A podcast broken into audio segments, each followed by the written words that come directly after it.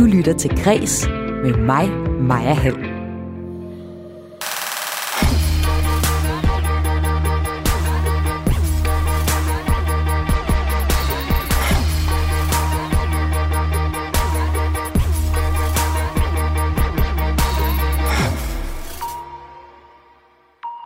Gode kunstnere låner, men de rigtig gode, de stjæler. Sådan sagde den spanske, spanske kunstmaler Picasso engang, og jeg tror på, at der er noget om snakken. Den næste halve time, der handler det om, eller næste time handler det om kreativitet, og om, hvor de gode idéer kommer fra. For hver mandag, der spørger jeg her i Kreds aktuelle kunstnere om, hvem de har stjålet fra. Og dagens hovedperson, Anders Mattesen, han har blandt andet stjålet lidt fra Askepot til den aktuelle film Ternet Ninja 2. Sidst i programmet her i Kreds, der når vi selvfølgelig også lige forbi nyheden om, at kulturen har fået ny minister. Joy Mogensen er stoppet, og Ane Halsbo Jørgensen er ny på posten. Mit navn er Maja Hall, og ideen til det her program om, hvor kunstnere har stjålet fra, jamen øh, den har jeg faktisk stjålet fra en amerikansk bog, der hedder Steal Like an Artist. Velkommen til Kreds.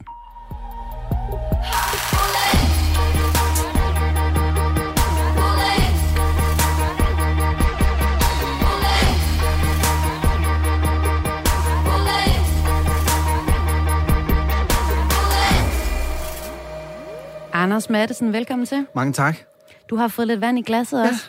Hvad, ja. Kan du så ikke dele noget af... Jeg kunne godt tænke mig en cola der, måske. Åh, ja, der er helt store udvalg. Ja, tak skal du have. Anders Maddensen, du er komiker, instruktør, skuespiller, forfatter og en hel masse mere. Mm. Nu er du aktuel med filmen Ternet Ninja, baseret på din bog af samme navn. Den er premiere i biograferne om en uge. Har på torsdag. Det? På torsdag? Yes. Nå, ja, på torsdag allerede. Ja, ja, har du det godt med det? Ja, det har jeg i hvert fald. Ja. Vi havde gallerpremiere i uh, går, mm, og mm. det var rigtig dejligt endelig at se uh, filmen sådan sammen med en masse uh, mennesker og se uh, alle de små. Der var rigtig mange børn til stede, mm. og det virkede som om den landede lige, hvor den skulle, så det var, det var meget forløsende. Så nu er du sådan klar til, ja. at uh, det helt store publikum og alle ja, kritikerne ja. også? Ja, og nu skal jeg jo egentlig ikke gøre mere. Nu, skal, nu har jeg jo sendt den afsted, og nu skal den bare ud og, og leve sit eget liv, og det er jo super spændende. Ja, det er nemlig spændende, hvad det er for et liv, den får lov at ja. leve, for hvis man kigger på Ternet Ninja 1, så var det jo en uh, publikumssucces. Den slog rekord med over 950.000 billetter i biograferne. Det er også blevet den bedst sælgende film digitalt på digital, digital køb nogensinde. Den blevet mere set en klovn midt om natten, Olsenbanden. Jeg har talt med biograferne, som er godt ude og skide pænt sagt mm-hmm. her efter corona, og de tror jo på, at din film, den kan redde dem. Hvad siger du til okay, det, pres? Det kan jeg da håbe. Det var da dejligt at redde nogen, hvis det kan. Ja. Det er da skønt. Altså, men det er jo ikke til at vide. Der kan være så mange faktorer. Man skal passe på ikke at blive alt for lækkersulten, fordi etteren gik godt. Ikke? Altså, det, det, det, det, øh, men jeg håber det da for alle. Jeg håber også, der kommer så mange ind og ser den som muligt, fordi jeg også synes, at der er noget fællesskab i den. Og, og øh, det synes jeg, jeg kan fornemme de fire visninger, jeg har været med til nu. Ikke? Det der med, at vi er samlet om noget, og vi, vi har et uh, univers, der, som jeg har fundet på, men nu er det ligesom allemands eje. Det er, ungerne kender Bamsen ikke? bedre end jeg gør nærmest, ikke? og det er blevet en, en ting, vi Og deler. ungernes uh, mormødre og bedstemødre ja, ja, har syet uh, Bamsen Alt til dem og strikket. Ja, nemlig. Ja. ja, det er sjovt. Det er virkelig magisk, altså. Så, uh, så, ja, så det det vigtigste for mig, at så mange som muligt får komme ud og taber ind i det der fællesskab. Det, det har så ikke så meget med tallene at gøre, vel? Det kan være meget skægt på en regnværsdag. Nå, der overhælder vi kloven, det var sjovt, ikke? Men så, altså, det er jo bare sådan noget almindeligt, uh, småligt, uh, hvem kan løbe hurtigst i skolegården. Det, det betyder jo ikke noget. Sådan ikke så meget for dig, men måske for de biografer, der er lukning. Jamen, det, jamen så på deres ja. vegne, gå ind og se den. Det, ja, ja, ja. det synes jeg er fint. Det under dem gerne. og nu taler du om det her univers. Det skal vi dykke ned i ja. i programmet. Vi skal tale om, hvem du er inspireret af, og ja. hvordan man kan se det i lige præcis Ternet Ninja. Okay. Men øhm, lad os starte med lige at få præsenteret filmen. Det er en stor dag for mig. Er nødt til at være der, når det stiller ham løs. Godt da da. Og sikke omgivelser. Hey, Jesus. Halløj på terrassen. Er der plads på madrassen? Onkel Stuart. Yes, Serena. Jeg har ganske vist lige spist, men man kan altid lige klemme et bid mere. Er det ikke rigtigt, Rune? Bot, bot.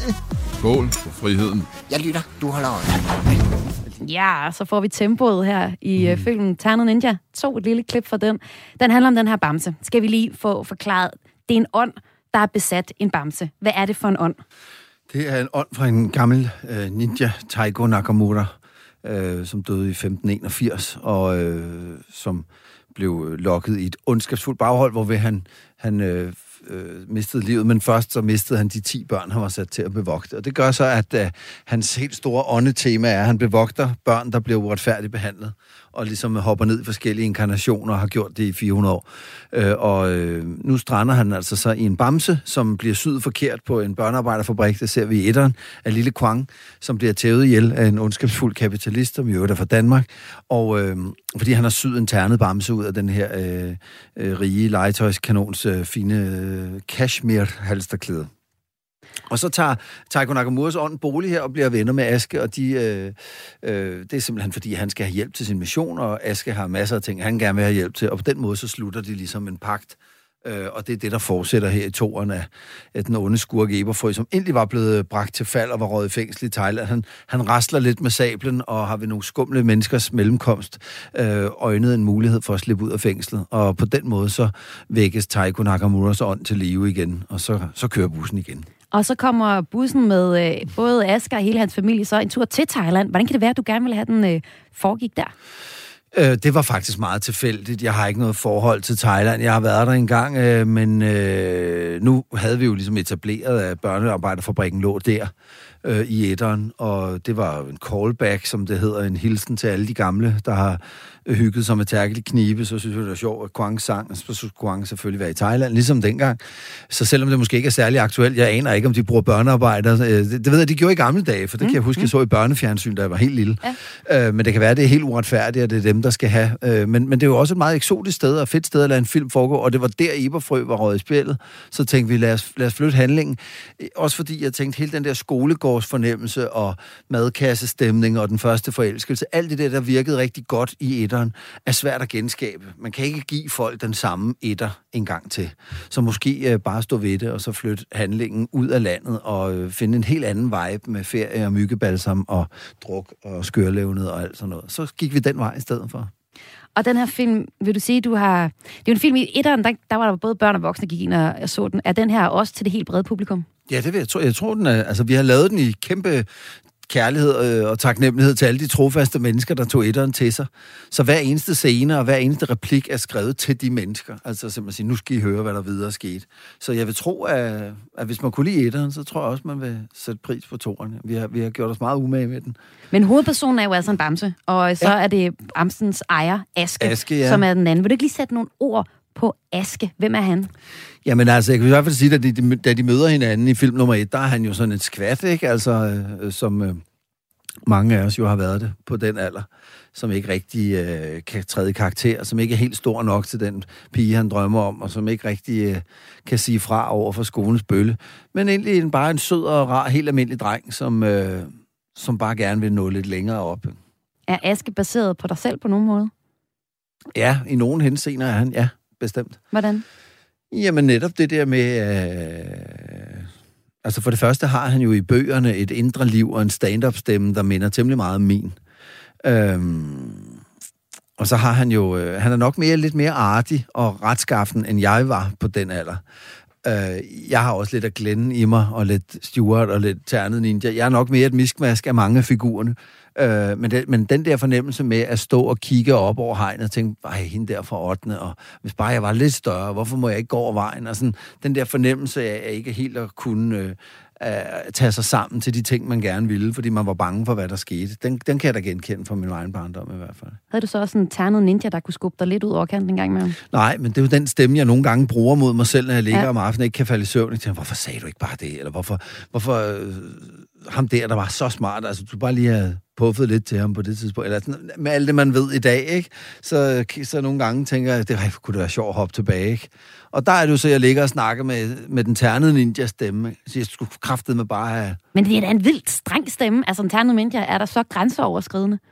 Ja, Eller hvad? Ja, det ved jeg ikke. Altså, det, han, er, han er jo mange forskellige ting. Han er 400 år gammel, kriger, ikke? Jo, men jo, han siger jo sådan set nogle øh, meget motiverende ting for Aske, ikke? Altså, og hvad sker der så, hvis hun finder ud af det brev, ikke? For eksempel, mm. eller ja, det kan godt være, at du har det dårligt, men rejs dig op og hold det inde. Det er ting, jeg har fået at vide i mit Det er lige det der konkret, har jeg fået at vide af min kickbox-træner Lars. Ikke? Bare rejs dig op. Ikke? Du, du må gerne have det dårligt, men der er ingen grund til at lægge dig ned og vise det frem. Altså, du kan lige så godt få, ligesom få anbragt dig selv over for modstanderen, sådan uden at vise alt for tydeligt alt, hvad der gør ondt, og, hvor, og hvorfor pustet du er. Man kan godt lide med lukket mund. Ikke? Man behøver ikke stå og gispe og, rode rundt på gulvet. Så kickboxing, allerede der kommer den ternede ninja-del måske ind i dit liv med, med kickboxing, eller hvordan? Ja, den ternede ninja Eller kommer, meget til, det kommer meget ninja. tidligt ind i mit liv. Altså, ja. øh, ninja-ting og samurai-ting er noget, jeg blev fascineret af rigtig som 6-7-årig, da jeg kommer til at kigge med på et afsnit af Shogun, som en mor sidder og ser, ser en samurai, der skærer maven op, og blev meget fascineret af den, den der kodex, de levede under dengang. Og så har jeg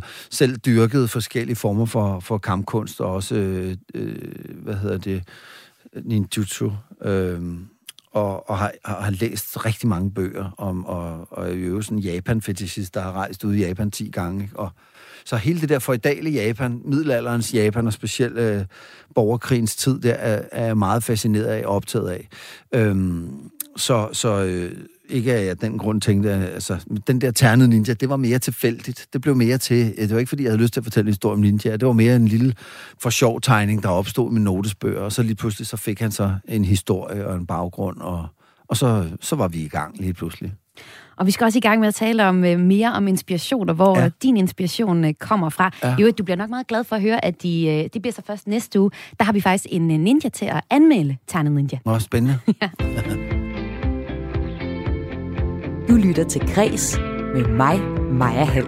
Og den her mandags udsendelse af Græs, den handler om, hvordan øh, jeg kunstnere får de gode idéer, og hvem I er inspireret af. Og når jeg siger jeg kunstnere, så er det, fordi jeg kigger over på Anders Mattesen, der har skabt Ternet Ninja 2, som vi taler om i dag.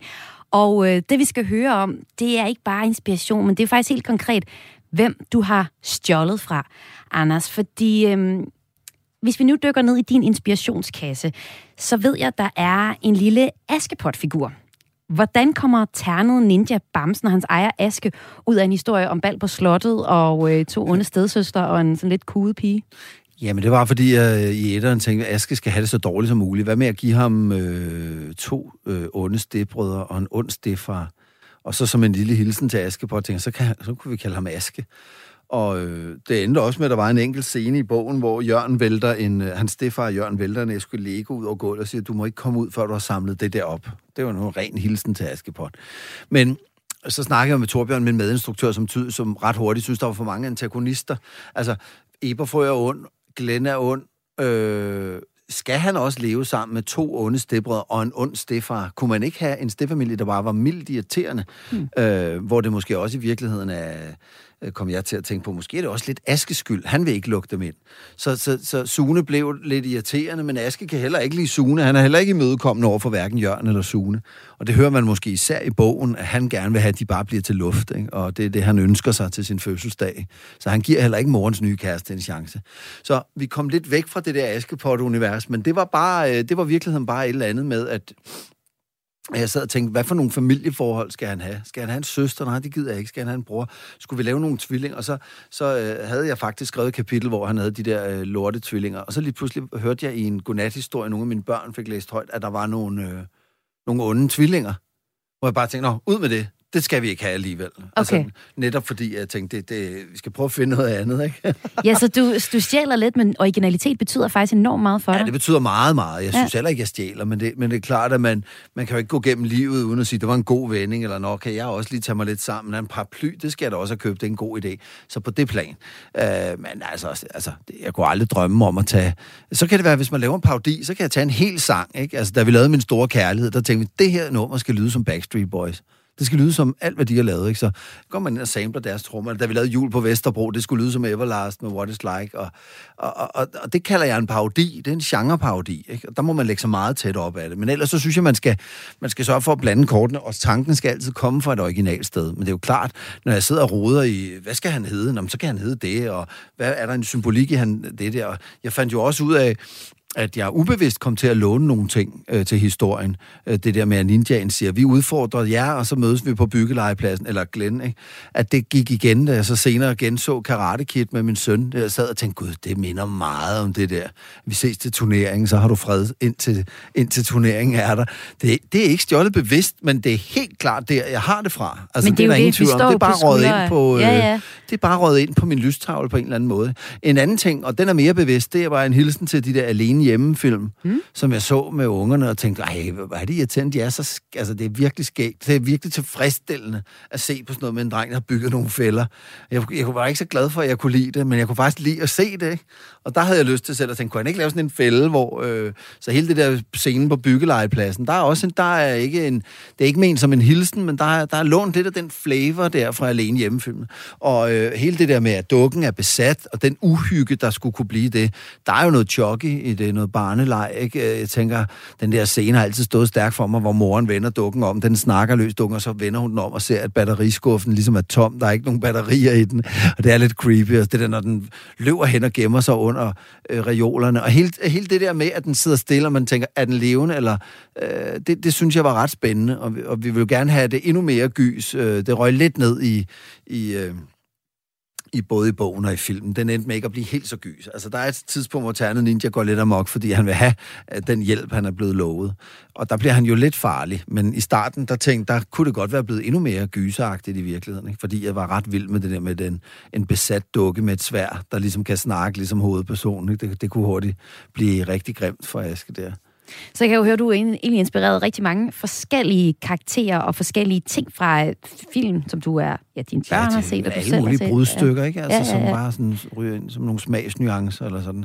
Men hvis vi nu dykker ned lige i Askepot, ikke? Ja. Altså, det er jo fortællingen, det er jo et eventyr. Det er blandt andet øh, fra Brødrene Grimm, og mange kender den nok også fra Disneys tegnefilm fra 1950, hvor vi ser den her søde pige, der øh, selvfølgelig skal til bal på slottet, og kommer til at, at få lidt hjælp til at komme til bal på slottet, fordi det er i virkeligheden de onde stedsøstre, der bliver sendt afsted af, af familien for at vinde den onde, eller den unge prins hjerte. Og det ender selvfølgelig bare rigtig lykkeligt med, at hun er den, der overtager det hele og bliver prinsesse. Men øh, hvad mener du, at den her Askepots-fortælling, den kan? Øh, altså den oprindelige Askepot, det ved jeg sgu ikke. Kan det noget Men siden du sådan har valgt at, at lade dig inspirere af lige præcis den, Jamen, det er ikke noget, jeg har valgt. Jeg, jeg sad og tænkte, han skal have en ond step, og han skal mm. Mhm. have et par sæt onde tvillingebrødre. Åh, mm. oh, det er lidt ligesom i Askepot. Lad os Okay. kalde ham Aske. Ja. Altså, jeg, der er sjældent særlig nogle overvejelser, når jeg gør noget. Så bagefter kommer det til, og det kunne være blevet meget mere. Så laver jeg en hilsen med den der Lego-æske, og tænker, ja. ah, det er sjovt. Og nu hvor du sidder og siger, at hun skal til bal på slottet, så er der jo noget om det her. Han vil også gerne til fest hos Jessica. Men det har jeg ikke tænkt over før nu, hvor du siger det, at der egentlig kunne være andre øh, lighedspunkter. Øh, jeg, jeg har aldrig været vild med aske på. Det siger ikke mig noget. og jeg, der, jeg der lytter med, der kører ligesom sådan to øh, historier, kan man sige. Der kører den historie om vores hovedperson Aske, der rigtig gerne vil være sammen med Jessica, og i etteren, der bliver han sådan, øh, han får en ret stabil øh, fløjt med hende, og i toeren, der vil han mere af det. Og det er ligesom den øh, reference, man kunne, øh, man kunne lidt sammenligne med, med Askepot. Men hvad er det for en kærlighedshistorie, du egentlig gerne vil, vil fortælle med Aske og hans crush på Jessica? Jamen, der er jo i hvert fald en eller anden øh, uligevægt. at Hun er lidt for, lige lidt for øh, stor og, og smuk til ham. Og øh, i bedste animationsstil, så får han pigen og det halve kongerige. Han overvinder Glenn, og han får faktisk øh, besnæret Jessica og slutter jo i etteren med Øh, i et øjebliks øh, lykkerus og øh, at hypnotisere hende og give hende et kys. Og når den trolddom ligesom lægger sig, øh, så påstår jeg, at øh, det dutter ikke. I den alder er der meget stor forskel på 7. og 8. klasse, og hun finder hurtigt ud af, okay, lige den dag var han spændende, men øh, at der i virkeligheden måske ikke er så meget substans i hende. Hun er ikke øh, nødvendigvis den søde, ægte, godmodige prinsesse, der kan se Aske for det, han er. Hun bliver fortryllet af det, han lige gjorde i det øjeblik. Og det øh, sker jo også i det virkelige liv, at kvinder i virkeligheden, øh, og mænd for den sags skyld, men jeg kender det jo kun fra min side af bordet, at kvinder lige pludselig tænker, det var ikke det, jeg ville have alligevel, nu, går, nu bliver der hverdag. Og det synes jeg egentlig var meget skægt at tænke, jamen hun skal ikke have lov bare at blive ved at være den der prinsesse. og Aske skal heller ikke bare have lov at hvile på laverbærene og være kommunens slagsbror, der kan klare alt. Han, han skal ud og struggle med det der nye identitet. Han vil gerne være superheld, men finder ud af, at der er nogle ting, han ikke kan. Og så hvis vi zoomer lidt ind på Karate Kid-filmene, som øh, du siger, at du så sammen med dine børn, og øh, også blev inspireret eller i hvert fald kunne se, du var inspireret af på en eller anden måde. Prøv lige at uddybe det igen. Der er en, en Jamen, altså, jeg scene. så dem som barn, og så har jeg Ja. glemt alt om dem. Mhm. Mm-hmm. Og, så, og så har jeg lavet de her film, og så så jeg dem efterfølgende, hvor jeg bare tænkte, når lige det der, hvor Mr. Miyagi går med knægten ned i dojoen og siger, "Øh, vi kan slås til den her turnering, men så må I heller ikke røre ham ind til da. Ikke? Og så får han ligesom ro til at træne, ikke? Og øh, med den der, jamen nu, nu har vi selv bestemt, hvornår vi vil slås, ikke? Men jeg tænker også, er der ikke nærmest sådan i alle film lidt en, en hilsen til Karate Kid, der hvor de ligesom skal bygge deres kompetencer op? Altså det er egentlig min yndlingsstil i rigtig mange film, hvor der tit kommer sådan lidt glad musik, og vi speeder lidt op i, øh, i tempoet, hvor de ligesom skal lære nogle, øh, nogle ting. Jeg synes, jeg ser det mange steder. Jeg synes, det der, det de gjorde i Karate Kid, var jo at lære ham det ved, ved hjælp af dagligdags bevægelser, mm-hmm. ikke? Og wax on og wax off mm-hmm. og alt det der. Det har jeg jo ikke genbrugt, kan man sige. Vel? Jeg, øh, der findes jo mange karatefilm, hvor en rookie skal trænes op til noget. Øh, og, og, og plus at jeg jo også selv har været i den der elevtilstand øh, og blevet kastet rundt med af forskellige trænere. Så det havde jeg lyst til at skildre, det der med, at han... Øh, det, det, har ikke så meget med, det har ikke så meget med Karate Kid at gøre. Og det er jo så det er jo så Karate Kid og øh, Askepot, hvis vi nu har zoomet ind på de her to, ikke? Ja. Og det er ligesom øh, kul- den kulturelle inspiration, du har fået. Men hvad med dig selv selv? Altså, har du, altså, har du også en Askepot-fortælling i dig selv, og en, en Karate Kid? Altså, historien om, at, at du ligesom var en underdog, der skulle vise verden, at du godt kunne noget mere? Ja, altså, øh, ja, ja det, det, sådan har jeg da haft det i min ungdom, det, nu du siger det. Hvordan det? Jamen altså netop øh, vise, at jeg kunne noget stand-up, og, og sådan, det vil jeg da gerne, ikke? Og det går jo ikke så let til at starte med. Nu så kom der meget god vind i sejlene senere hen, men jeg, jeg har da nok helt klart synes, at jeg skulle bevise noget. Ja, for jeg kan læse, men jeg kan jo så også læse, at de, din mor har egentlig støttet dig fra starten af. Ja, med ja, at... min far har også støttet mm. mig kreativt. Altså, de har jo begge to været kreative, ikke? men de har støttet mig på hver sin måde. Min far hjalp mig med, jeg har altid gerne vil tegne, og han tegnede som en drøm. Ikke? Så jeg lavede tegneserier, så, så tekstede han taleboblerne. Ikke? Og hvis jeg så ville springe over, hvor gæret var lavest, lige sige, kan du ikke lige tegne den der pistol? Ikke? Så nej, nej, du kan jo lige selv prøve, og nu kan vi lige... Jamen, jeg kan ikke finde ud af det. Så, Jamen, så prøv, så prøv at se her. Hvis nu vi siger, det her pistolen, ikke? Og sådan, man tvang mig ligesom selv til at gøre det. Det var, det var en meget fin måde, det der med ikke at give op, men at prøve at, at blive ved, ikke? Og havde også det der med at slå tingene op i ordbøger, hvis man ikke vidste, hvad det betød, altså blive ved at finde ud af noget bag det. Der var min mor nok lidt, sådan lidt mere sådan, jamen det kan du godt, og nu er der en slogan-konkurrence i radioen, skal du ikke være med til det? Og har du hørt, der er DM i stand-up, skal du ikke melde dig til det? Og, altså hun har jo sådan set fået mig i gang med rigtig mange af de ting, jeg har lavet, ikke? Øh, og var lidt mere sådan, nej, hvor er det fedt, og det bliver super fedt. Ikke? Så der var lidt to forskellige måder, øh, men det er klart, at da jeg ligesom besluttede at droppe skolen og forfølge øh, en, en, øh, en karriere ind i underholdningsindustrien, der tror jeg nok, min far ligesom tænkte, hvad med, skal du ikke, øh, skal du ikke have et rigtigt arbejde? Skal du ikke blive ved med skolen? Og så videre, ikke? Så jeg tror da nok, at jeg har frydet mig de gange, hvor jeg har vundet en eller anden pris, eller, eller kunne begynde at leve af det, eller købe mit første hus, ikke? Og sige, kan du se, øh, far, nu kører det, nu kører det. Sådan er det jo. Man vil jo gerne vise uh, sit ophav, at man, uh, at man er, er godt i vej, ikke? Og, og ikke på en ondskabsfuld måde. Jeg er taknemmelig også over alle de ting, jeg har lært og fået med derfra. Men det, det har da nok uh, været mest min far, jeg skulle bevise, synes jeg, over. At han sagde også det, da jeg var ganske ung. Øh, det er svært at leve af sådan noget her i Danmark. Det, det er kun Kim Larsen, der kan, ikke? Øh, det, det, det, det er ikke sikkert, du kan det. Øh, det skal du altså ikke blive skuffet over, hvis du ikke kan leve af det. Jeg vil jo gerne være kunstmaler, men jeg kunne jo ikke leve af det. Så du må ikke have alt for høje forventninger. Og, og, og der blev det nok min livsmission øh, at tænke, det skal jeg vise dig, jeg kan. Ikke? Ja, hvad gjorde det ved dig, at din far sagde, at du ah, måske også lige skulle tage en uddannelse ved siden af? Jamen, det var der jo så flere, der sagde, hvor jeg tænkte, kan det virkelig være rigtigt? Ikke? Og der, der, der endte jo faktisk... Kan det virkelig være rigtigt, ja, men i dagens Danmark skal tage en uddannelse? Jamen, jeg synes, jeg prøvede ja. at snakke med alle mulige. Ikke? Ja. Altså, jeg havde... Øh, når studievejlederen var der og sagde, hvad vil I? Så, jamen, så vil jeg gerne være skuespiller. Jamen, det kan, uha, det er svært, ikke? Og, jamen, så vil jeg gerne være øh, noget andet. Hej, uha, det er også meget svært. Ikke?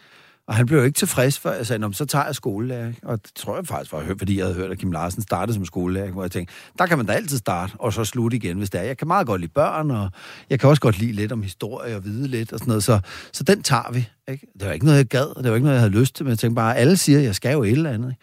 Og huske tak og lov, så nåede jeg at få hul igennem til det rigtige liv, inden jeg begynder at give mig ud i en, en total omvej. Ikke? Øhm, så øh, for, forbandet råd at give til børn, at man skal have noget at falde tilbage på. Man skal fremad. Man ja, skal, Anders Madsen, nu har du også selv børn. Opdrager du dem med den øh, virkelighed, der hedder, du kan, hvad du vil? Nej, det gør jeg i hvert fald ikke. Det kan de jo ikke de kan jo være skide dårlige til alt muligt. Det, det, det, og det behøver man jo ikke at sige til dem som en ond ting, men man skal ikke... Jeg bryder mig ikke om den der X-Factor-ting med, at alle bare er pisse gode, og du kan flyve, og du kan blive USA's præsident, og du kan alt muligt. Jeg synes, det er ret beklageligt i, øh, i en verden, der er så skadet af al den der vækst og kapløb øh, mellem vores spillebrikker. Og så har vi sociale medier, og vi har fælles sprog, og vi kan det hele efterhånden, og vi bruger det til, at hver især vil vi have flere likes, og øh, filme vores øh, solnedgang og lægge den op, og den skal være pænere end de andres, og man vil tjene flere penge end de andre, og man skal stå tidligt op for de andre, han laver fedtprocent end de andre. Det nytter simpelthen ikke noget at, at, at gå ind i det der narrativ med, at, man, at det handler om at, at nå længere end de andre ved at tro på sig selv. Men er det ikke lidt et mismatch mellem... Nike-lort, altså. Men er det ikke det, du var træt af, du, du selv fik at vide, at synes, ah, du kan ikke blive jo, jeg synes, der er meget stor forskel på ja, ikke at begrænse sig. Mm. At ikke at sige til sig selv, Altså, hvis, hvis man har noget inde i sig selv, der gør en lykkelig, det er jo ikke det samme som at sige, kig ud over verden, den ligger bare og venter på dig. Hvad vil du?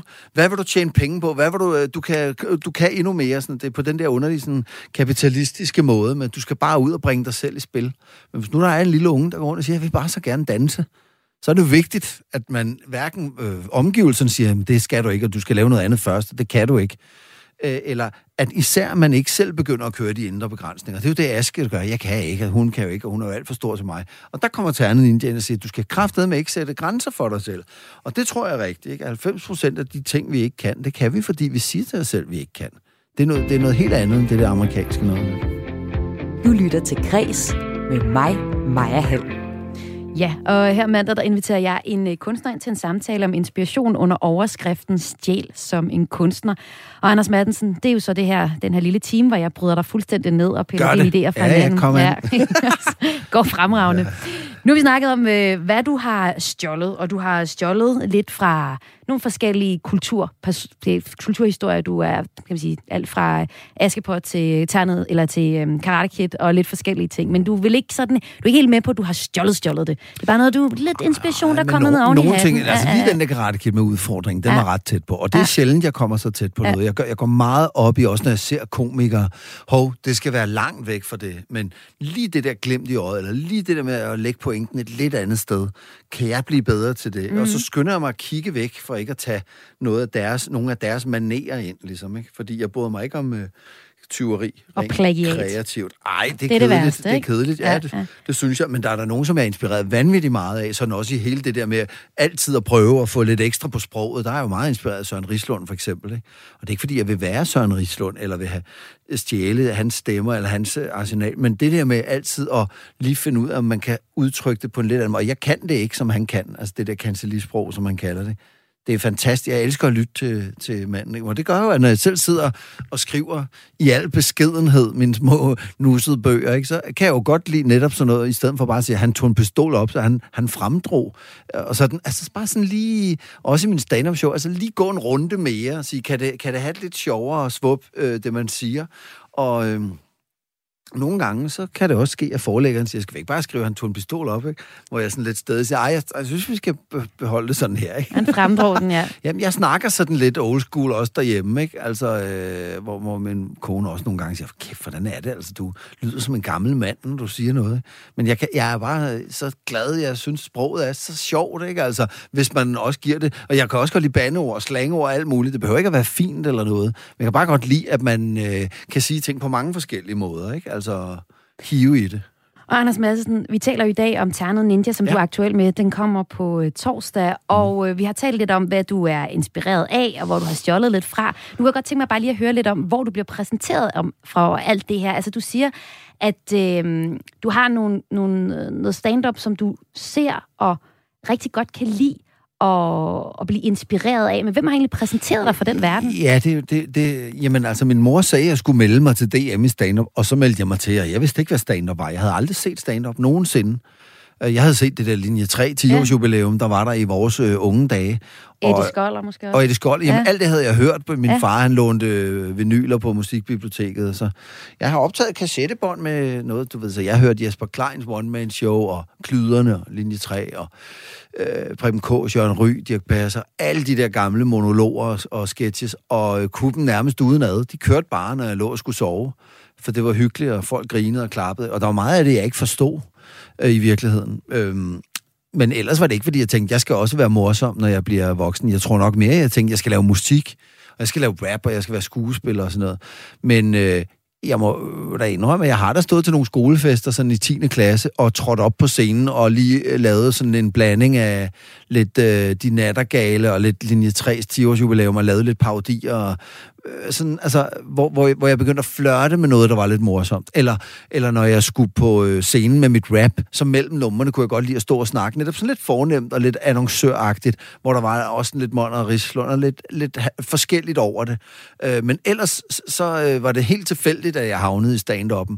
Og da jeg så først var der, jamen, så fandt jeg jo andre ligesindede og unge komikere æsler, der var i gang, og så var der nogen, der sagde, jeg har en DVD med en der, og skal vi ikke tage til London og se nogle flere, og se om vi kan købe nogle videoer, for der var, ikke så, der var jo ikke noget net dengang, så vi kunne ikke få fat i noget, så vi købte alt, hvad vi kunne få i HMV-shoppen i London, og så hjem og kigge, og tænkte, gud, det er sjovt det her, Lee Evans, han er skæg, ikke? Og, øh, og der kan også være faldet noget af. Jeg tror, Lee Evans, det var sådan en meget fysisk komiker, som var skide sjov. Det var meget sådan noget far-jokes og one-liners og så videre. Han, øh, men jeg tror, øh, jeg, jeg kunne godt blive lidt inspireret, når han havde afleveret en joke. Han var meget fysisk, nærmest en klovn, ikke? Og jeg ville slet ikke kunne lave de ting, han lavede, men sådan noget med at forlade mikrofonen og gå væk fra den, som om nu var man en karakter, og nu gik man. Det, det, det har jeg nok sådan prøvet at udvikle lidt, og sådan, øh, øh, så, så kan være en lille ting der. Jeg var meget vild med et show, der hed No Cure for Cancer med Dennis Leary. Jeg har aldrig synes Dennis Leary var hverken sympatisk eller charmerende, eller nogen god komiker, eller nogen god skuespiller, men det show, der hedder No Cure for Cancer, er i mine øjne stadig det bedste stand-up show, der er lavet, sådan rent dramaturgisk og, og tempomæssigt, og måden det går op og ned på. Det er bare så fantastisk. Og det inspirerede mig også. Ikke, ikke sådan i stil eller form, men det der med, øh, det skal være det skal være mere, der skal være flere ord i minuttet, og hvordan kan jeg, hvordan kan jeg altså, ja, jeg kunne blive inspireret til at tage mig mere sammen, ikke? Også ved at til George Carlin, eller, eller øh, Chris Rock, eller hvad fanden det var, ikke? Altså, så jeg kan godt se nogen, og så blive inspireret, men det er aldrig sådan, at jeg sidder og tænker, jeg må også have sådan et jakkesæt, eller jeg vil også snakke om det og det emne, eller Men sådan. gør du noget for at blive inspireret? Altså, når du skal til at skrive, da du skulle skrive øh, din øh, bog nummer to, Ternet Ninja 2, skal du så sidde i et eller andet univers for at blive inspireret, eller skal du se en hel masse comedy, for eksempel? Nej, jeg ser, nej, comedy ser jeg ikke længere. Mm. Det kan jeg bare bare langt afvise. Så er det en gang imellem, fordi nogen siger, har du set det der Bill Burr? Og så må jeg jo ind og se det, efter jeg 20 gange har fået at vide, at jeg skal se det. Jeg har stadig ikke set Louis C.K. i stor udstrækning, eller Pablo Francisco, eller ham med bugtalerdukken. Jeg er stadig på Eddie Murphy, og George Carlin, og, øh, og, og Ellen, og de der gamle nogen. Så en gang imellem falder jeg over noget, men jeg er ikke interesseret i comedy. Jeg, jeg sidder ikke og ser komiske serier. Øh, Er der så noget andet, du skal have for ligesom at få Jamen, jamen, det er, godt, det er godt at få input. Jeg kan Ja. ja. godt lide at se serier, jeg kan godt lide at se gyserfilm, jeg kan godt lide at se film i biografen, og en gang imellem, hvis nogen anbefaler en eller anden serie. For det meste er det ikke noget morsomt. Og så har jeg sådan noget, hvis Ricky Gervais laver en ny serie, okay, den skal jeg lige se, for jeg var meget stor fan af Office, for eksempel. Ikke? Så det er ikke sådan, at det ikke må være Som sjovt. man kan se men igen jeg, nu på Netflix, og HBO har lige taget den britiske version. Sådan. Ja, Godt. jeg er meget- den, meget den, glad. Den, den eneste version, ja. Ja. Nå, Øh, okay, den en, du mener den britiske. De Ja, jeg mener, ja, ja, jeg det mener, er- at amerikanerne har ødelagt det, ikke? og som Ah. meget tydeligt viser, at de ikke har forstået, hvad der var det sjove i den engelske. Ikke? Men øh, det, det er jo bare mig. Nå, Ja, spændende. Jeg har kun set den amerikanske. men ikke- nu. Du har kun set den amerikanske? Ja, det har jeg. Okay. Jeg har holdt alle ni sæsoner ud, så jeg regner med, at det bliver rigtig godt at se det, den britiske. På den britiske er et mesterværk. Det er det bedste fjernsyn, der er lavet nogensinde i mine Og til øjne. dig, Sådan der er lytter med, det er The Office, øh, en serie, som er fra... Hvornår er den fra? Åh, den må være... Ja, det må være... Længere tid tilbage? Nej, det er jo længere. Det Længere tror jeg. jeg. Jeg kan ikke huske fordi det var også noget, folk snakkede om i mange Ja. år, hvor jeg tænkte, ah, Office, mig det lyder ikke morsomt, jeg gider ikke se Lige det. præcis. Og, øh, og så lige pludselig så så jeg det, og bare tænkte, du milde himmel, hvor er det godt. Ikke? Og, øh, og han er bare, altså han er bare irriterende fantastisk, ham der Rick, ikke? Øh, han, kan, han kan det der med at sætte det sure og det søde sammen på en eller anden måde. Ikke? Og en dygtig skuespiller også, ikke? Altså han leverer det virkelig, virkelig øh, overbevisende. Han er fandme bare god. Og han inspirerer dig, og The Office til... det Eller, lidt, måske nej. Nej, det synes jeg ikke. Altså, der var, øh, så kom der nogen på Metronom og sagde, vi vil også lave sådan noget mockumentary, og vi vil gerne lave noget, der hedder Perforama. Øh, Hvor jeg sagde, jeg har altså ikke tid til at sidde og skrive. Jamen, vi vil gerne lave noget, der minder lidt om noget, der hedder Office. Hvor jeg sagde, jeg har ikke set Office. Nej, men må vi ikke skrive noget? Og så skrev de noget, og så spillede jeg sådan forskellige manderoller. Øh, og det blev sådan en miniserie, der hedder Perforama. Når jeg sådan ser den nu, og har set Office, synes jeg ikke, de minder spor om hinanden overhovedet. Vel? Øh, så nej, jeg blev ikke... Jeg blev ikke... Øh, men, men jeg kunne godt blive... Så, hvis jeg for eksempel så Office, så det, jeg kunne blive inspireret af at sige, kunne, kunne det være sjovt at lave noget, der var sådan fuldstændig øh, low-key. Altså øh, sådan, som ikke lignede så meget i selve produktionen. Men lige så snart jeg så har tænkt siger, ja, men det kan også være sjovt at gøre det modsatte, mm. lave et Las Vegas show. Ikke? Så det er tit noget, der kilder en idé, og så kommer der en masse stemmer ind i hovedet, der siger noget andet. Så det er meget sjældent, at jeg ser noget og tænker, jeg vil også lave det. Det, det får mig tit ud på nogle meget lange øh, fantasirejser, og så lige pludselig er der et eller andet, jeg gerne vil, og det er så tit startet et sted. Og det er også nogle mange lange svar rejser, øh, rejser vi lige har været ude på nu. Ja, ja. Så jeg vil bare lige sige, at The Office, det er den her, ja, præcis, mockumentary. Det virker som om, det er en dokumentar, man ser, hvor vi følger nogle mennesker på et til synligheden rigtig kedeligt øh, kontor. Og jeg kan kun anbefale jer at gå ind og se enten den lange, ni sæsoner lange øh, amerikanske version, eller på også Barnes Madisons opfordring, se den britiske version, som ligger på HBO lige nu. Jeg må sige, hvis man ser den britiske version af HBO, Så kan man bare det er stoppe. to, det er to sæsoner, ja. så det går stærkt, men man må ikke man må ikke springe de to juleafsnit over, som, som afslutter det hele. Det er meget vigtigt. Jeg har snakket med nogen, ja, det er meget sjovt, jeg har set lidt af det. Så, jamen, så har du ikke set det. Okay. Du skal se det hele. Og det er det, fordi det er der, tråden går op. Ikke? Og så kan de andre ni sæsoner, ha, ha, ha. Ja, det her det er et mesterværk, der går fra start til slut. Man skal have det hele med. Modtaget.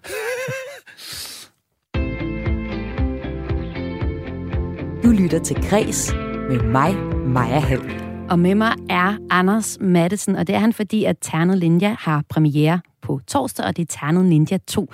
Det er den her historie om en bamse, der bliver besat af en ånd og skal hjælpe en ung fyr, der hedder Aske, med at klare både nogle rigtig skurke skurke ude i virkeligheden, og måske også Askes små indre skurke. Og i den sidste lille times tid, der har Anders Madsen og jeg talt om, hvordan du er, hvad du er inspireret af, og øh, hvordan du får inspiration. Og det sidste minutter her, der kunne jeg godt tænke mig at kigge lidt ind i fremtiden. Jeg kan jo læse i flere interviews, at du allerede er sådan lidt, nå jamen, en træer kunne måske godt blive til noget. Og nu spurgte jeg jo lige før, sådan, hvad du skal gøre, når du skal sætte dig ned og skrive, for eksempel øh, bog nummer to, altså Ternet Ninja 2, og hvis du nu skulle skrive bog nummer tre, der også skulle blive til en film, hvad er det så, du skal gøre for at, øh, hvad er det, du skal stjæle af, for at du kan lave sådan et produkt som øh, sådan en træer? Jamen, jamen jeg, går, jeg går en lidt anden vej. Jeg plejer at sætte noget bestemt musik på, og, mm. og, og så, så kaffe i koppen, ikke? Altså, grundidéerne får jeg under bruseren for det meste, ikke? Men ja. hvis jeg vil sætte mig ned og prøve at skubbe det i en retning, så er det ret vigtigt for mig, at, at jeg sidder godt og rart, og det er hyggeligt, og det skal helst være ryddet op på kontoret, ikke? Og computeren op, og god kaffe, og høj musik, ikke? Og så, øh, og så prøver jeg sådan at lukke øjnene og tænker, hvad vil jeg gerne selv opleve? Både når jeg skriver, men også når jeg laver shows, ikke? Så ser jeg ligesom lyset gå ud i salen, og så ser jeg mig selv komme øh, ud. Og så kan det være, mens jeg er i gang med en joke, at jeg så lige pludselig kan sige, gud, skulle jeg så... øh, Sarah Silverman havde den der, hvor hun lige lagde pointen et lidt andet sted. Skulle jeg se, om jeg kunne trække lidt her og, og gøre noget med pointen, så man ikke ser det så tydeligt? Så kan de der små knister af noget, jeg har set. Det kan også være en restaurant, jeg har været på, hvis jeg har været på Alchemist, øh, eller hvad den hedder, Alchemist, jeg ved ikke, hvordan man udtaler det. Og siger, ah, det der med indvolde eller sådan noget, kunne man, øh, skulle, jeg, skulle jeg have et rødt tæppe, eller du ved, et eller andet. Det kan snige sig ind fra alle mulige oplevelser, men det bliver bare, det bliver kun som små krydderier. Øh, Så bliver selve historien bliver ligesom, det skabes mere som en, en, en fantasirejse. Så når du skal skrive ind, for eksempel hvis, hvis nu træerne skulle blive til noget, og du starter ja. Med en bog, så starter du med et bad, og så går du ind på et helt clean kontor med en, med en kop kaffe. Hvorfor skal der være helt ryddeligt? Jamen, det er bare fordi, ellers begynder man jo at rydde op i stedet for. Det går de første tre dage med. Men det er et eller andet, så, så, så kan jeg være inspireret. Nu har jeg læst en masse øh, tykke bøger her hele det sidste år, ikke? Og alene af den grund tænker jeg, skulle vi prøve at stræbe lidt op af litterært? Hvis nu man skulle skrive en træer, skulle man prøve at lave en ordentlig mobbedreng? Skal vi lave noget ordentligt? Skulle, det være, skulle man lave noget til dem, der er blevet ældre? Skulle vi lave en rigtig gyser? Se, så kører tankerækken allerede. Skulle vi lave en thriller? Hvad ville der ske, hvis nu øh, den og den person pludselig... Og, ja, må jeg hellere lade være at sige for mig, ikke? Men altså, så bliver der nogle scener, hvor jeg tænker, ham der, der skriger efter en. Ja, okay. Hende der, der gør sådan og sådan, og er sjovt. Jørgen kommer ind og har sådan noget tøj på. Nå ja, han er, han er begyndt at gå til stepdans. Ja, fedt. Eller sådan. Og så ligger der en masse komponenter og flyder, og det, det, det kan der gøre i månedsvis. Eller næsten et år, det, hvis man ikke tilser det. Og så, så, så er det bare hver gang, jeg står med shampoo i håret, så tænker jeg, hvad mere, hvad mere, hvad mere. Så når jeg møder drengene inden fra A-film, og, de, og vi skal ind og godkende en plakat til Ter- Ternet Ninja, så siger jeg, i øvrigt, så har jeg fundet på det og det og det. Så er der en af dem, der siger, det kunne også være en madkasse. Yes, fedt mand. Og så lige pludselig flyver der nye idéer ind. Og på et eller andet tidspunkt, så er, har historien taget så meget form, at jeg begynder at sætte mig ned. Og så bliver noget valgt fra, og noget bliver valgt til og, og sniger sig samtidig også nogle ting ind fra, fra alt det, man har læst, alt det, man har spist, alt det, man har hørt, og alle de steder, man har rejst. Ikke? Så det er sådan en collage? Det er en collage, ja. Ja. ja, det er det. Og en meget tilfældig en. Jeg går ligesom som aske ud i verden, og så sætter jeg noget ned foran mig og tænker, hvordan reagerer jeg på det? Og så har jeg et eller andet, jeg ved skal ligge nede i enden. Ej, han skal falde over en koberslange der. Men jeg ved ikke, hvordan jeg skal få ham hen til en koberslange. Og i de toerne, der tænker jeg, at de skal bryde ud af et eller andet depot. Jeg ved ikke, hvordan de kommer ud, men nu smækker jeg døren, og så ser vi, hvad der sker. Så må jeg jo prøve at finde ud af det. Jeg kigger mig rundt. Hvad er der i det depot, jeg kan bruge? Ikke? Og, så, og så finder jeg på det. Altså, det lyder næsten som om, du sådan øh, sidder som, altså med lukkede øjne og forestiller Det gør rum. Altså, også. der er et konkret depot, for eksempel, i Ternet Ninja 2, Ja, ja. Hvor, øh, hvor, hvor vi skal have, have hovedpersonen og øh, Bamsen ud Ja. fra. Øhm, og, og så er det der, du kigger rundt og ser, hvad er der øh, i depotet? Hvad, Ja. kunne, hvad kunne... Ja, jeg aner, aner ikke, hvordan jeg skal komme videre ja. Fra det kapitel. Og det ved Aske heller ikke. Og sidder med alle mulige konflikter, og så lige pludselig så den løsning, der præsenterer sig, hvor Ternet Ninja måske mister noget og bliver mere og mere i forfald eller noget, så tænker jeg på bagefter, det fortæller en hel historie. Han kunne ikke lide sit tøj. Nu har han også mistet et øje. Hans arm bliver grimmere. Og, Altså, han kommer dårligere og dårligere sted. Det hele hænger sammen. De der røde tråde indhenter mig ofte til sidst. Og så forstærker jeg lidt nogle steder for, at buen er flot. Men det er næsten altid tilfældigt, det sker. Det er som om, det falder ned foran mig, simpelthen, på en eller anden mærkelig måde. Har du nogen... Øhm, altså nu ved du selvfølgelig ikke, om der kommer en træer. Det ved man jo Ej, ikke det- det jeg kan altså man ikke love. Det kan man ikke sige. Men kunne du, kan du se nogen... Altså, du kan jo godt lide at genbruge dine karakterer, for eksempel Ja. øh, Stuart. Ja. Øhm, kan du se nogle karakterer i det her nye univers, der skal leve videre på en eller anden måde i... Det kan være stand-up show eller musik, hvis du skal tilbage dertil igen. Ej, Arne øh, kigger ind en gang imellem for hyggens skyld, fordi han kan nogle forskellige ting. Stuart gør også, når han ligesom repræsenterer en ny. I den her har han en ny varme og omsorg over for Aske, som vi ikke har set så meget før. Selvom han stadig også kan stikke en knytter, så er han jo ikke med som voldspsykopat, vel? Eller, eller noget. Han, han holder med Aske, og, og det vil sige, at han har ligesom en ny funktion. Øh, jeg er ikke så vild med ellers at genbruge øh, i stor stil. Jeg tror, hvis, den, hvis der kom en træer, så kunne jeg da forestille... Jeg tror ikke, der kommer syv eller otte, vel? Jeg tror ikke, det bliver sådan noget... Og nu den gule ternet ninja. Jeg tror, det, jeg tror historien kunne måske godt være en tri- trilogi, hvis nogensinde man fik ideen, ikke? Ja. Men, øh, men jeg tror, hvis så en skøn dag, det univers ligesom var lukket, så tror jeg ikke, jeg øh, tænker, jeg vil lave øh, en, der hedder Jørgen på even. Men det kunne, da, hvis, det kunne da godt være, hvis lige pludselig der var nogen, der ringede og siger, kan du lave fem minutters animation, og så sige, lave øh, Jørgens øh, idékontor. Ikke? Så kan det godt være, at jeg vil finde ham frem igen og sige, han skal have sådan en lille øh, iværksætterprogram, hvor han sidder ved en høvlebænk og viser, hvordan man laver lifehacks. Det, Og det, nu- kunne man, det kunne man godt forestille sig. Og nu er vi i fremtiden, ikke? Altså, vi er en kulturredaktion, så da vi talte om, at du skulle på besøg, så var der en af mine kollegaer, der sagde, at inden for teaterverdenen, som hun bevæger sig indenfor, der var de, øh, der var de ved at tabe underkæben, da dit øh, show Anden på Coke kom frem, fordi det var et... Øh, et sted, hvor du brugte en masse fra teaterens verden, og hvor du blandede det, hvor karaktererne fik lov til at leve mere, end man traditionelt set på det tidspunkt havde set i Danmark, med stand-up shows. Ja. Kan der være noget ind i fremtiden, hvor du kunne tænke dig at blande flere... Det kan jo være... Skal der video på scenen? Kan, kunne Har du tænke dig at lave sådan nogle, nogle ting? Ja, det er rigtigt. Men nogle ting, der... der altså, er der, noget, er, der, er der andet, du godt kunne tænke dig at bringe ind på den scene? Ja, det kommer der nok. Jeg synes, det vil være oplagt at lave en, en blanding af en koncert og et show en dag, hvor man havde et band. Det har jeg, det har jeg synes i mange år. Jeg har også ja. på et tidspunkt syslet med at sætte musik til hele showet, så det blev en symfoni. Øh, Altså med stryger? Ja, og med, Ja. nej, ikke nødvendigvis Ah, okay. stryger, men at hvor alt stand-up'en havde en underliggende musik, der var skrevet til den, så den passede lige på jokes. Jeg har overvejet at lave stand-up shows på rim. Jeg har lavet, altså der er mange sådan nogle idéer, men, men der er ikke noget, hvor jeg går ind og, jeg har ikke sådan så meget været inde og kigge på teateret, og det der med, der, at, at, at det der var i anden på Coke, der var originalt, det var at, at ligesom at ignorere den, den, øh, den der fjerde væg, ikke? Altså lige pludselig at sige, jeg kan ikke se jer. Jeg kan ikke se jer. Og det var nogen, der havde sagt det til mig, sådan, jamen stand lever jo kun af publikum. Hvor jeg sagde, fuck ja, så laver jeg da bare et show uden publikum. Mm. Nu er jeg alene hjemme i en lejlighed, og der er ingen, der kan se mig. Øh, så, så, så det var ligesom, det var ligesom udfordringen. Det starter tit med en præmis, ikke? Der var også nogen, der på et tidspunkt sagde til mig, du kan kun lave stand-up, når det er negativt. Hvor jeg tænkte, lad os prøve at lave noget, der er positivt, og så lavede jeg tal for dig selv. Og til at starte med, da jeg startede med stand var der mange, der sagde, figurer og parodier er ikke velkommen. Så lavede jeg mit første show med Stuart Starters, der knaller der og alt muligt på scenen. Der er ikke nogen, der skal fortælle mig, øh, hvordan jeg skal gøre tingene, så jeg kan nogle gange blive lidt provokeret, hvis, og især hvis jeg siger et eller andet til nogen, og siger, så, kunne jeg, så kunne man jo vise nogle lysbilleder, ikke? og min far var sådan, lysbilleder, det er jo kedeligt. Så tænker jeg, det, det må vi se på, om det er. Og så øh, kommer den der gamle barnetros op i mig, så skal jeg fandme vise, at jeg kan godt danse ballet og få det til at blive et godt show. Anders Mattesen, tusind tak, fordi du var med i var dag sjovt. til at fortælle om dine uh, inspirationskilder. Vi slutter jo lige med et, uh, et lille nummer, Bad Boy, en, uh, et nummer, man kan høre i, uh, i Ternet Ninja 2. Hvad, Yes. hvad, kan du lige fortælle, hvad er det? Præsentere, hvad er det, vi skal høre? Jamen, det er jo Mi og Fie, som er Jessicas øh, pager, små øh, øh opvarter, der går på hver side af hende, og de har et nummer. Jessicas tema er, at hun vil gerne have en bad boy. Det vil Mi og Fie også. Nummeret er egentlig ikke med i øh, filmen. Vi har lavet en lille for sjov TikTok-video, der er ude og køre lige nu. Øh, men det, man hører ganske lidt af det. Det er bare øh, noget, der understreger den tematik, som de her piger øh, udlever i filmen.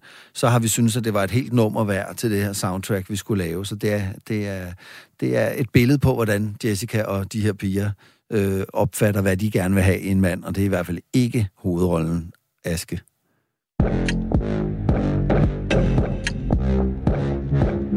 Hvad så, girlie? Skal vi gøre det? 100p, queen bitch. Let's go. Giv mig en bad boy. Jo, tak. Jeg siger det bare lige. Jeg har brug for en fyr, der er farlig. Med store muller, med store tats. En, der kører scooter og træner i sats. Og som kan sætte mig på plads, som hviler i sig selv. Ja, så må han også godt være bare en lille smule kriminel. Ligesom Marco, er ham, der sælger narko. Og han er bare god. Hashtag familie gå fra Malaco. En, der går efter guld, fordi jeg tør det. En, der kan slås for sin kvinde, ja, og gør det. Og han skal have fuldskæg, og Gucci og guldkæder. Og så skal han også have en af de der små skuldertasker i læder. Og ja, manpurse. Ej, men det er så. Jeg tror, jeg besvimer. Uh, splash. Vift mig lige. Vi er slemme piger, vi er slemme drenge. Søde kærester holder ikke længe. Jeg hader, når du kalder mig for skat. Tag fat det, jeg vil have en bad boy. Vi er slemme piger, vi er slemme drenge. Måske du synes, vi lyder helt vildt streng. Men pas af med dit barn, så er dit natural. For jeg er en bad bitch, og jeg vil have en bad boy. Nu siger du bad. Hvor bad skal han være? Mega bad. På en skala fra 1 til 6, minimum 10. Altså nærmest Batman. Åh ja. Tjek med selfie, helt uden filter. Og tjek dig selv, for din tid den er spildt, når du er alt for kærlig. Det er vi slet ikke til. Vi har hinanden til at hygge og til at ligge i ske. Så step de game up. Spyt lige skallen på mig. Giv mig en skalle og sæt en dart pil i ballen på mig. Hedde Danny eller Ramon eller Thijs. Ja, og husk at kalde mig luder. Det lyder så nice. Kys og kram har jeg sgu fået nok af. Er du blød i betræk, så tag fuck af. Drenge kommer ikke fra min blok af. Hvis du finder en smiley, må jeg logge af. Så stik mig en flad, så det siger smuk af. Og du til kvælerkage, tag og fyr din klok af. Okay. Spytter blod, når jeg har bidt din kok af. Sæt en saks i mit hår og skær en motherfucking lok af. Okay, chill, bitch. Wow, jeg stak lidt af. Nej, men man siger også overdrivelse famler forståelse. Ja, præcis. Gør man? Vi er slemme piger, vi er slemme drenge. Søde kærester holder ikke længe. Jeg hader, når du kalder mig for skat. Tag fat det, jeg vil have en bad boy. Vi er slemme piger, vi er til slemme drenge. Måske du synes, vi lyder helt vildt streng. Men pas af med din barn, så er dit natural. For jeg er en bad bitch, og jeg vil have en bad boy. M til det I til det E. F til det I til det E. Vi er mi og fi, og vi er fi og mi. Bad bitches, så sådan er det. Lev med det. Og mi. Også du godt gad at være som mi og fi. Du kan komme og stå i lære som mi. Jeg er fi. Er mi fi. Så lad mig sende dig en snap med en giffi. Giffi, giffi, giffi. Ej, gider du ikke lade være at stå og giffe mig lige ind i hovedet? Slap af, så bliver du sur, bitch. Nej, du kunne sgu da selv være en bitch. Ej, kæft, din sokasse. Hashtag møgkund. Hashtag luderfjam. Hashtag fuck, var du grim. Hvis jeg er grim, så du skal også grim. Sgu da ikke nødvendigvis. Vi er tvillinger. Hvad så? Ej, det er ikke galt. Ja, det er du, men hvad jeg? Vi er slemme piger, vi er slemme drenge. Søde kærester holder ikke længe. Kalder mig for skat. Tag fat det, jeg vil have en bad boy. Vi er slemme piger, vi er så slemme drenge. Måske du synes, vi lyder helt vildt streng. Men pas af med dit barn, så er dit natural. For jeg er en bad bitch, og jeg vil have en bad boy. Du lytter til Græs med mig, Maja Hall. Og før vi runder kreds af for i dag, så skal vi lige omkring dagens store kulturnyhed. Selvfølgelig, at Joy Mogensen går af som kultur- og kirkeminister. I går kunne vi læse det på Facebook. Hun skrev, at hun var løbet tør for overskud efter at være blevet minister og efter at have mistet en datter og af at have håndteret coronakrisen. I formiddags, der meldte regeringen så ud, at det bliver den 38-årige uddannelses- og forskningsminister Ane Halsbo Jørgensen, der tager over på posten. Og Thomas Larsen, politisk redaktør her på Radio 4, velkommen til dig. Tak skal du have. Hvilket signal sender det, at Mette Frederiksen til kulturbranchen øh, ved at udnævne netop øh, Ane Halsbo Jørgensen som ny kulturminister? Jeg tror, at øh, statsministeren hun sender det signal, at hele kulturområdet simpelthen får en, en stærkere og, og mere kompetent minister. Og når jeg bruger det udtryk her, så taler jeg om en minister, der kan Christiansborg, som ved, hvordan færdselsreglerne er på Christiansborg, som kender de øvrige aktører, og dermed også har større chancer for at få gennemslagskraft og få sat sine dagsordner. Ja, nu siger du stærkere, fordi øh, der ligger vel så også i det, at Mette Frederiksen måske erkender, at Joy Mogensen ikke var den stærkeste kulturminister, man kunne drømme om. Hun gik af og var kendt som sådan en lidt øh, en figur lidt i periferien, lidt i, i et hierarki i Socialdemokratiet og i regeringen. Hvor står Anne Halsbo Jørgensen i sammenligning med, sammenligning med, med, med Joy Mogensen, som kom som en post som, øh, som Roskildes borgmester? Hvis man kan sige det meget kort, så kan man sige, at øh, Joy Mogensen kom udefra, og hun var et eksperiment, mens øh, en Halsbro på en helt anden måde kommer indenfra, og er meget tæt connected med de folk i Socialdemokratiet, der lægger linjen, og hun er også tæt på Mette Frederiksen. Og det betyder altså utrolig meget for en, øh, en, en minister, at man kender projektet, man ved, hvad det er, man arbejder med på, og hvad det er for et, et hold, man er en del af, altså også har de rigtige relationer. Det har hun, og derfor så har hun også chancerne for at blive en, øh, en stærkere minister. Jeg har jo også hørt altså Mette Frederiksen ligesom anerkende kulturen i sine taler, noget som kulturbranchen har været ked af, at Joy Mogensen ikke har gjort i så høj grad, som de kunne drømme, om, øh, drømme om her under coronakrisen. Så med din viden og ekspertise, har Mette Frederiksen, kommer det lidt kærkommen for hende nu, at, at, øh, at Joy Mogensen trækker sig nu? Jeg tror, det er en meget, meget delt og tvetydig situation, der er opstået, fordi man skal skælne her. På det personlige plan, så har alle ondt af Joy Mogensen. Hun satsede hele butikken i forhold til at komme til Christiansborg, som du selv var inde på. Hun var faktisk en meget afholdt og populær øh, borgmester, øh, da hun var i lokalpolitikken. Alle ved jo også, at hun har været igennem en personlig tragedie, fordi hun har mødt et, øh, eller hun, hun ikke fik et, et barn, som hun havde ønsket så, så, så voldsomt. Så det er en, øh, en meget, meget hård øh, øh, personlige øh, skæbne, hun har haft, og oven i købet, så ramler hun jo altså også øh, ind i coronakrisen, som jo skaber nogle utrolig store problemer for hele det kulturelle øh, område. Så jeg synes, man skal sige, at hun har ikke haft det nemt. Når det så er sagt, så bliver man også nødt til nøgternt at sige, at hun bestod simpelthen ikke testen. Hun havde ikke øh, de øh, kompetencer, der skulle til, og det er måske både de faglige kompetencer, hun havde ikke nok kendskab til området, men hun havde især heller ikke de politiske kompetencer. Hun forstod ikke Christiansborg. Hun kunne ikke håndtere det meget store medietryk, øh, der er på, øh, på landspolitikerne. Og hun var heller ikke dygtig nok til at komme ud i branchen, altså i hele den kulturelle verden, og få øh, skabt øh, alliancer, relationer der, men var altså en minister, der hele tiden var meget lukket og, og defensiv. Så det er en, en, en historie, der både handler om, at hun har fået en, en hård skæbne, ingen tvivl om det, men hun måske heller ikke skulle være hævet ind. Og på den måde, så må Mette Frederiksen også tage det på sin kappe, at hun øh, fejllæste, hvad Joy Mogensen kunne.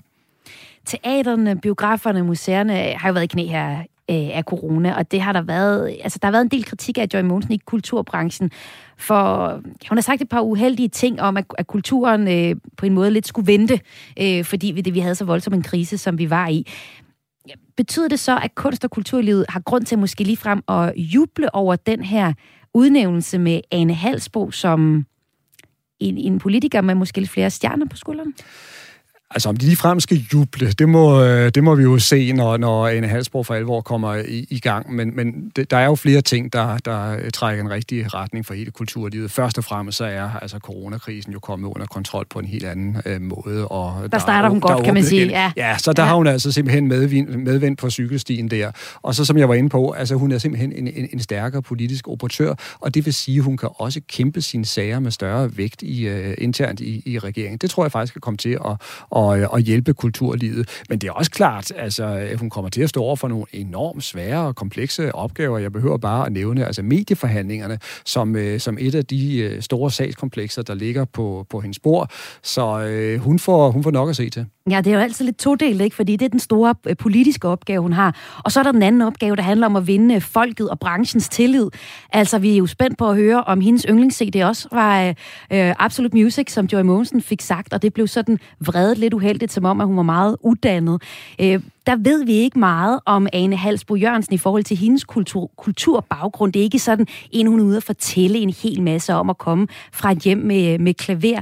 Men øh, det må vi jo bare vente og se, hvad, hvad det er for en personer, vi har der. Hvis vi lige til sidst skal runde Joy Mogensen helt kort, hvilke overskrifter kommer der til at stå over hendes tid som kulturminister i historiebøgerne? Jeg tror, at øh, man vil se tilbage på hendes øh, relativt korte periode som altså grundlæggende en, en, en periode, hvor en, en, en minister aldrig rigtig fik altså et, et ben til jorden og aldrig kom til at, at, at lykkes. En og det er, jo også, det, er- det er jo også derfor, det er jo faktisk en meget, meget drastisk konsekvens, som øh, Døje Mogensen har taget. Hun forlader jo ikke bare øh, ministeriet, hun forlader simpelthen Christiansborg, hun forlader politik i det hele taget, så det er jo et helt andet livskapitel, hun vender nu, og det er jo selvfølgelig også, fordi hun selv har følt, at de sidste år har været ekstremt vanskelige. Men kommer det til at få en, en konsekvens for den måde, vi taler politik på øh, fremadrettet? Altså, det har været for hårdt, simpelthen. Det, politik er, er er blodigt håndværk, som man siger, og, og, og hun har fået en hård behandling, og der er også nogle af de uheldige uh, udtalelser, hun er kommet med, som virkelig har fået en tur i vridemaskinen. Men man må også nøgternt sige, at hun havde nok heller ikke kompetencerne til at slå til.